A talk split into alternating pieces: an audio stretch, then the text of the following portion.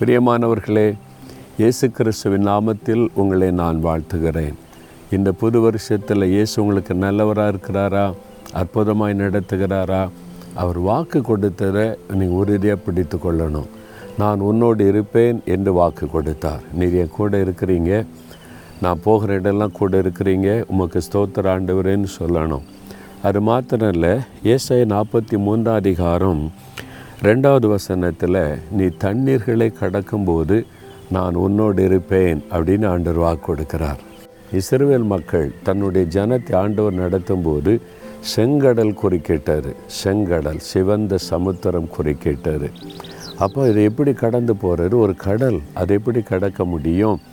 ஆண்டவர் அந்த ஜனங்களை தன் வழியாக நடத்தணும். வேறு வழி இல்லை. பின்னால் ஆபத்தை துரத்தி கொண்டு வருகிறாரு. அப்போ ஆண்டவர் என்ன செய்கிறார் தண்ணீரை கடலை ரெண்டாக பிளக்கிறார். அதன் வழியாக அவளை வழிநடத்தினார் என்கிற சரித்திரம் எழுதப்பட்டிருக்கிறாரு அந்த இடத்தை போய் நான் பார்த்தேன். எனக்கு எக்ஸைட்மெண்ட் ஆச்சரியம். அந்த செங்கடல் கரையில் நின்ற அந்த கடலையும் ஆண்டவர் இந்த தண்ணீரை கடந்து போக வழி உண்டாக்கினதை பார்த்த ரொம்ப ஆச்சரியம். பதினெட்டு கிலோமீட்டர் சும்மா ஒரு கிலோமீட்டர் ரெண்டு கிலோமீட்டர் அல்ல பதினெட்டு கிலோமீட்டர் நீளத்திற்கு ஆண்டவர் அந்த கடலை ரெண்டாக பிளந்து நிறுத்தினார். தண்ணீர் அவளுக்கு இந்த பக்கம் அந்த பக்கம் மதிலை போல நின்றதாம்.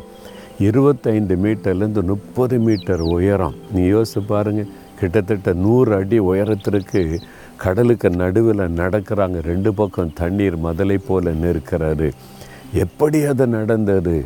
கத்தர் முன் நடந்தார். கத்தர் கூட இருந்தார். உங்கள் கூட இருக்கிறார்.